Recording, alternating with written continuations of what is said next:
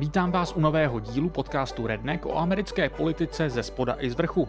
A dnes to bude hodně ze spodu. Budeme se totiž bavit o prezidentských psech. Vlastně teda nejen o prezidentských a nejen o psech, ale hlavně o prezidentských a hlavně o psech. Snad mi odpustíte trochu odlehčenější díl, protože teď je hold jednou za čas budu dělat.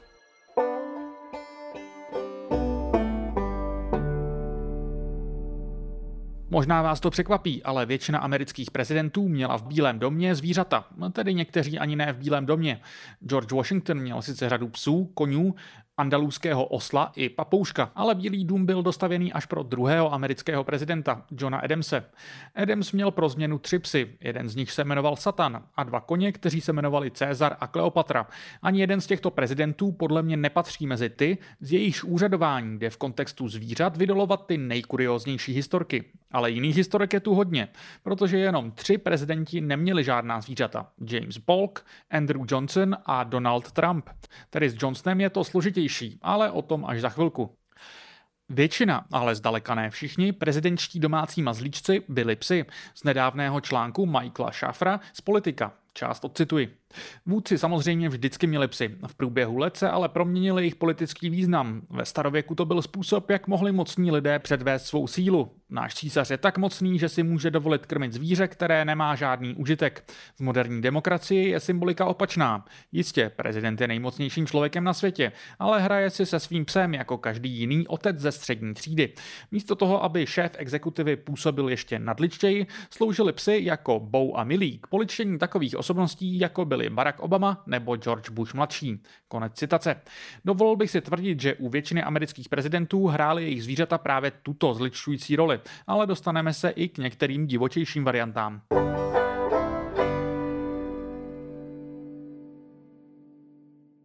Vlastně jednou takovou hned začneme. Andrew Jackson je většinou popisován jako první americký populistický prezident, jak v dobrém i ve zlém. A není divu, že se k němu během svého úřadování odkazoval Donald Trump.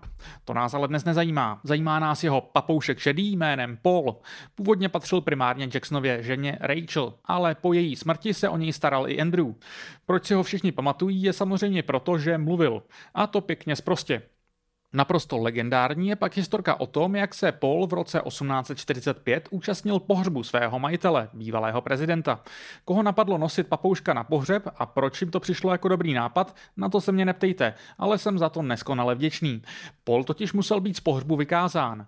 Před kázáním, když se schromáždil dav, se zlý papoušek, který byl domácím mazlíčkem, vzrušil a začal nadávat tak hlasitě a dlouho, že rušil lidi a musel být vynesen z domu. Popisoval jeden z účastníků pohřbu, reverend William Menefee Normand. Podle reverenda byli účastníci, cituji, zhrozeni ptákovým nedostatkem úcty. Slyšeli jste dobře.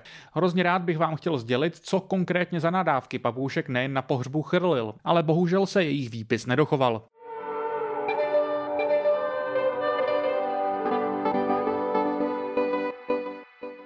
Papoušek Paul na pohřbu je veselá historka. Následující je z opačného pólu. Prezident Abraham Lincoln měl psa a ten se jmenoval Fido. Lincoln si ho tady pořídil ještě dávno předtím, než se stal prezidentem a prý s ním chodil všude po ulicích ve Springfieldu v Illinois. Lincoln měl úzkostlivou depresivní povahu a prý měl v těžkých chvílích hledat útěchu právě ve společnosti domácích zvířat. Po jeho zvolení prezidentem se zejména Fido stalo jedno z nejpopulárnějších psích jmen ve Spojených státech a zůstalo tak nadlouho. I Fido se účastnil trizny po pohřbu Lincolna, když na něj byl v roce 1865 spáchán atentát. Když jsem se dotkl prezidentova psa, měl jsem pocit, že jsem se dotkl přímo prezidenta a viděl jeho lidskost. Přineslo mi to útěchu v době smutku. Stejně jako dotek tohoto psa musel přinášet útěchu prezidentovi za jeho života. Měl říct jeden z účastníků. Nicméně temný osud čekal i na Fida. Ani ne rok po atentátu na Lincolna nalezl Fido před domem, kde bydlel na zemi spícího ožralu. Fido byl zjevně dobrosrdečný pes a měl prý začít opilci olizovat obličej. Probuzený muž to ale viděl jinak a myslel si, že ho Fido chce napadnout vytáhl nůž a ubodal ho.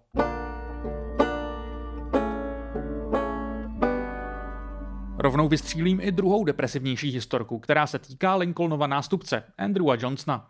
Před chvilkou jsem ho sice řadil mezi ty prezidenty, kteří žádné domácí mazlíčky neměli, ale u Johnsona to platí jen tak na půl. Johnson byl demokrat, který se po občanské válce dostával do mnoha konfliktů s republikány vedeným kongresem, především kvůli jeho, eufemisticky řečeno, smířlivému přístupu k poraženým konfederačním státům. To vedlo až k jeho impeachmentu v roce 1868. Zatímco pak Johnson čekal, jak dopadne jeho proces odvolání v Senátu, příliš nevycházel z Bílého domu. Ve své ložnici v této době měl objevit rodinku bílých myšek. Prý je měl krmit zrním a moukou ze svého rodinného mlína. Příliš se to nelíbilo jeho dceři Martě, která se snažila myši vypudit z celého Bílého domu, ale není jasné, jestli se jí to podařilo i s touto rodinkou z prezidentovy ložnice. Každopádně osamělý prezident, povídající si s bílýma myškama, zatímco se snaží nemyslet na nedaleký kongres, který se ho snaží odvolat z funkce, mi přijde jako neskutečný výjev. Johnson nakonec přežil pokus o odvolání o jediný hlas.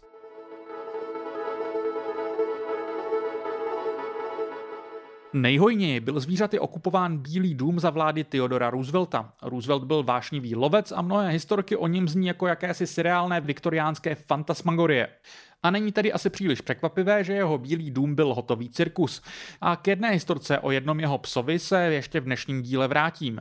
Zastavovat se ale rozhodně nemůžu nad každým zvířetem Teddyho Roosevelta a myslím, že bude stačit jen velmi stručný výpis a popis. Během jeho vlády v Bílém domě žila například celá řada morčat, pojmenovaných po různých admirálech a biskupech, úžovka Emily Spinach, kterou tak pojmenovala Rooseveltova dcera Alice, protože byla, cituji, zelená jak špenát a hubená jak teta Emily. Tu taky medvěd Baribal jménem Jonathan Edwards, pochopitelně pojmenovaný po známém americkém teologovi. Pak také králík Peter Rabbit, kterému se prezidentovými slovy v dopisu svým dětem dostalo plného státního pohřbu, byť šlo zjevně o nadsázku. Žila tu taky hyena skvrnitá jménem Bill, kterou prezident dostal od etiopského císaře. Pak také jednonohý kohout Fierce, několik koček a samozřejmě spousta psů. Nebo taky poník Alonquin, který byl oblíbeným zvířetem prezidentova syna Archieho. Traduje se historka o tom, jak když byl Archie nemocný, chtěli jeho bratři Alonquina přivést k jeho posteli. Vyvezli ho výtahem v Bílém domě, nicméně měli problém poníka dostat ven z tohoto výtahu, protože Alonquin se v něm zahladil do zrcadla a nechtěl vyjít.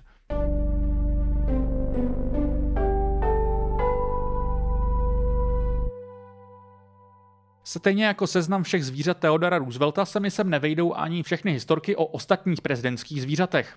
Tak jich v tomto segmentu několik rychle schrnu. Woodrow Wilson choval na pozemku Bílého domu stádo ovcí. V nejhodnějším počtu jich bylo až 48. Wilson vše podával jako ekonomické opatření na podporu amerického angažmá v první světové válce. Ovce mu krátili trávník a jednou za čas dražili jich vlnu s tím, že výtěžek daroval Červenému kříži. Jeho nástupce Warren Harding měl slavného psa jménem Ladyboy. Harding byl mediální magnát a zjevně svého psa rád využíval pro PR. Najdete ho proto na mnoha fotkách z jeho Bílého domu. Když Harding hrál golf a trefil strom, Ladyboy mu prý měl zpátky nosit míčky. O něco bizarnější je historka o Hardingově nástupci, Calvinu Coolidgeovi. Ten je jediným prezidentem, který se může utkat o post nejvíce zvířecího prezidenta Spojených států s Teddym Rooseveltem a jako dar do Bílého domu přijal i hrošíka liberijského jménem Billy, nebo dvě lvíčata, které pojmenoval snižování daní a rozpočtový úřad. Mimochodem Coolidge nebyl jediným prezidentem, který takto pojmenoval zvířata po svém politickém programu.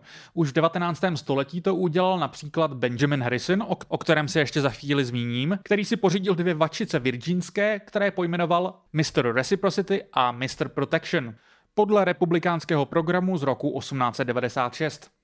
Teď ale zpátky ke Coolidgeovi.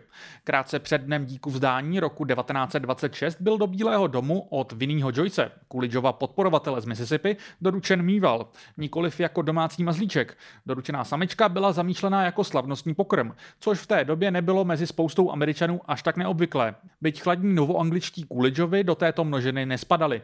Manželé Coolidgeovi si mývalice ale i hned zamilovali, pojmenovali ji Rebeka a nechali si ji. O Coolidgeově nástupci, Herbertu Hooverovi, se pro změnu traduje, že měl v Bílém domě aligátory. Nicméně je to fáma. Hooverův syn Alan skutečně kdysi choval dva aligátory ve vaně, ze které mimochodem často utíkali, ale bylo to dávno před Hooverovým nástupem do Bílého domu. To ale ku podivu není jediná historka o aligátorech v Bílém domě. Podobně se to traduje o šestém prezidentu Spojených států Johnu Quincy Adamsovi. Ten měl dle legendy v recepčním East Roomu Bílého domu přechovávat aligátora, kterého mu měl darovat Marquis de Lafayette. Podle této legendy John Quincy Adam na schvál nevaroval hosty a rád je sledoval, jak vyděšeně před aligátorem prchají. Nicméně ani tato historka není důvěryhodná. Nepotvrzují žádné dobové záznamy a začíná se rozšiřovat až ke konci 19. století. Možná to není náhoda, protože jestli nějaký prezident skutečně měl v Bílém domě aligátory, byl to zřejmě před chvilkou zmíněný a v této době úřadující Benjamin Harrison, který podle tehdejších reportů z New York Tribune měl mít chvíli v Bílém domě aligátory hned dva.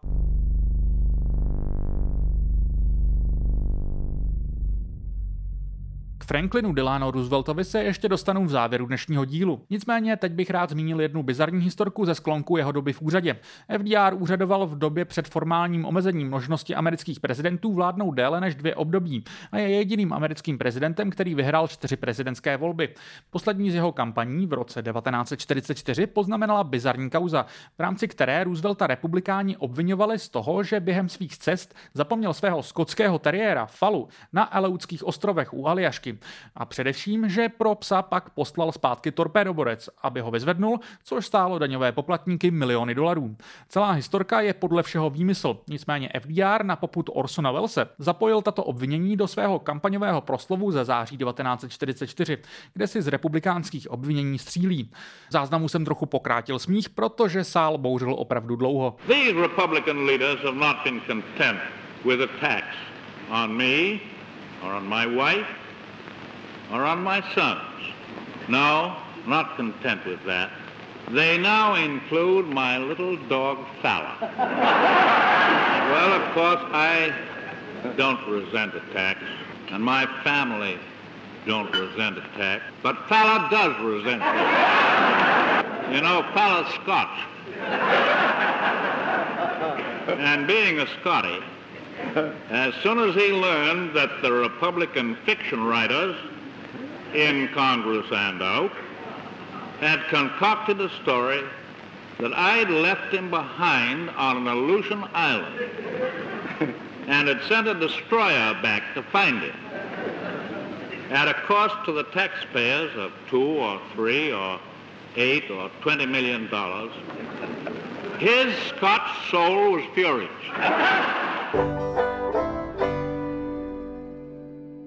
Musím tu uvést jednu historku, která se netýká přímo prezidentování, ale viceprezidentování jednoho amerického politika. Ale vzhledem k tomu, že se jedná o Richarda Nixona, který později byl i prezident, snad mi to odpustíte. V roce 1952 byl Nixon teprve viceprezidentský kandidát po boku Aika Eisenhowera. Pár týdnů před volbami se ale na něj vyvalila kauza, podle které měl zneužít fond asi 18 tisíců dolarů, který měl sloužit jen na jeho kampaňové výdaje. Možná se to zdá jako malá částka, ale když připočtete inflaci, jedná se asi o 207 tisíc dnešních dolarů, což je přes 4,5 milionů dnešních českých korun.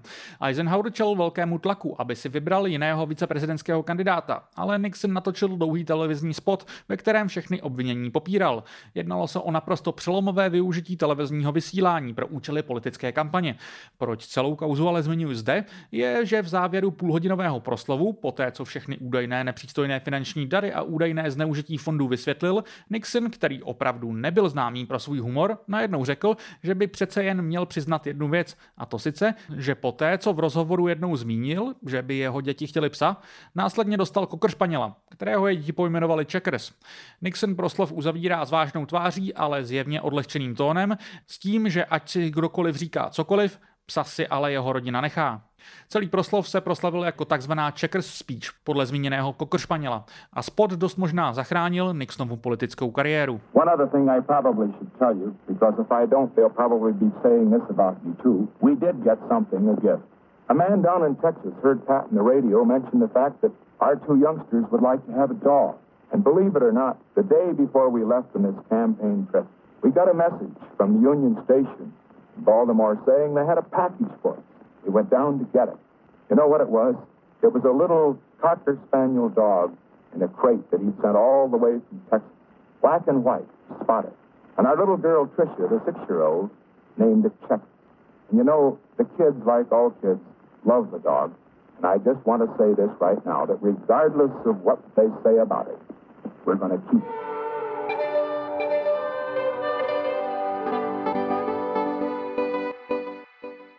Svoje patálie se psem měl i Lyndon Johnson. Během rozjíždějící se kampaně na volby roku 1964 byl vyfocen, jak stojí s jedním ze svých bíglů jménem Him, který stojí na zadních nohách, zatímco ho prezident drží za uši. Strhla se mela a prezident byl kritizován zleva zprava za to, že je ke svému psovi krutý. LBJ zuřil a tvrdil, že to jeho psi mají rádi a neubližuje jim to. Dokonce to celé znovu předvedl před skupinou jiných novinářů. Ve volbách mu to nakonec rozhodně neuškodilo. Kromě skupiny Beaglů měl LBJ ještě vořecha Yukiho, se kterým rád dvojhlasně vil. To si dokonce můžete sami poslechnout, protože to vyšlo na vinilu pojmenovaném Dogs Have Always Been My Friends, na kterém LBJ vypráví o své lásce ke psům. You want to go and ride? You want to go to see the cattle? You want to go see them? Do you? Do you want to go?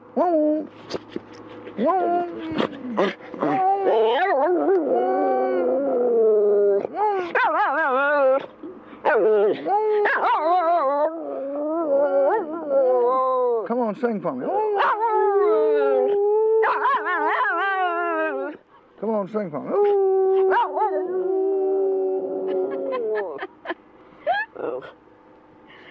oh, you silly dog.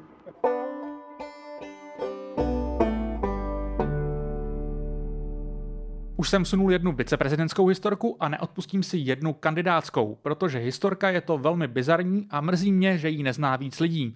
Týká se současného republikánského senátora Mita Romneyho a hrála roli v jeho dvou prezidentských kampaních v letech 2008 a 2012. V roce 1983 měl Romney a jeho rodina jet z Massachusetts na dovolenou do Ontária, do domu jeho rodičů. Rodina se vydala na více než tisíc kilometrů dlouhou cestu svým kombíkem Chevrolet Caprice. Nicméně chtěli sebou vzít i svého irského setra Sheamuse. Mitt Romney na střechu auta přimontoval přepravku na psa, kterou měl přizpůsobit, aby na něj příliš nefoukalo. Nicméně 12-hodinovou cestu přerušilo to, když si Romneyho nejstarší syn všiml, že po zadním skle auta stéká hnědá tekutina. Ukázalo se, že Sheamuse popadl na střeše průjem a rodina Romneyů musela řešit následky na nejbližší pumpě. Romney byl v kampaních kritizován za kruté chování ke svému psovi, jeho kampaňový bus chvílemi pronásledovalo auto s nafukovacím psem na střeše a z historky si několikrát utahoval i Barack Obama. Romney se hájil, že Sheamusovi čerstvý vzduch vyhovoval. Peter has not been my fan over the years. Uh, Peter was after me for having a, uh, a rodeo at the Olympics. Uh, and very, very upset about that. Peter was after me when I went uh, quail hunting in Georgia, uh, and they're not happy that my dog likes fresh air.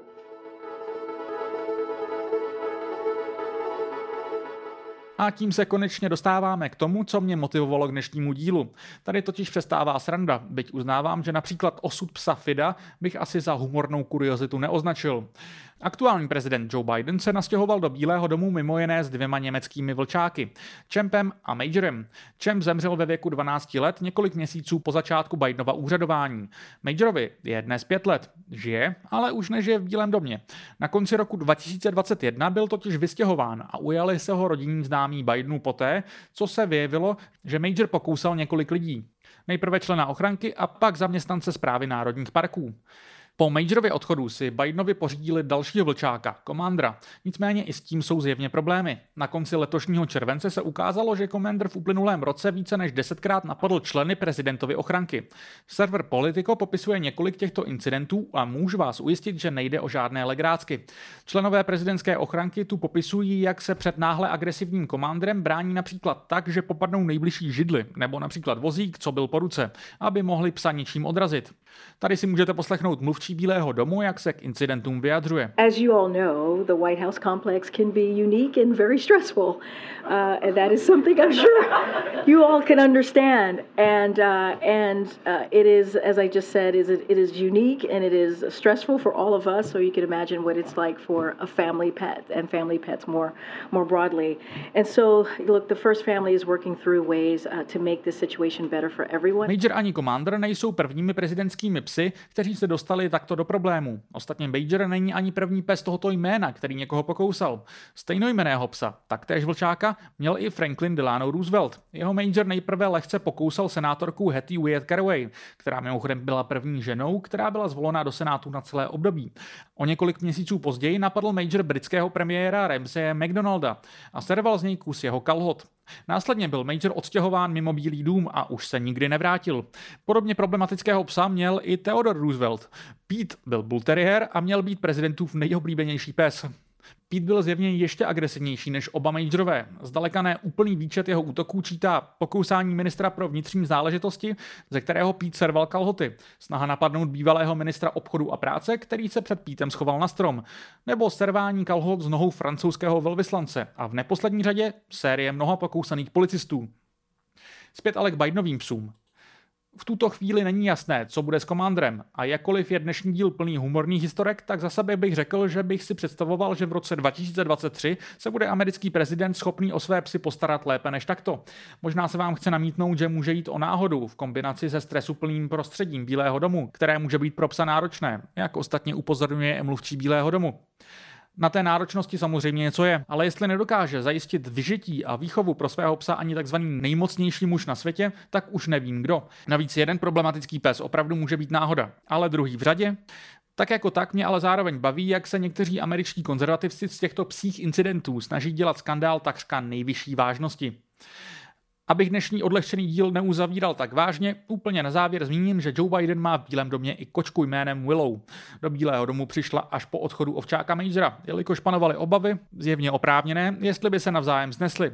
Podle reportéra deníku USA Today, Joeyho Garrisna, se Biden nechal slyšet, že ani Willow nemá zábrany, ale v daleko nevinnějším smyslu slova. Prý totiž v noci spává položená Bidenovi přímo na hlavě.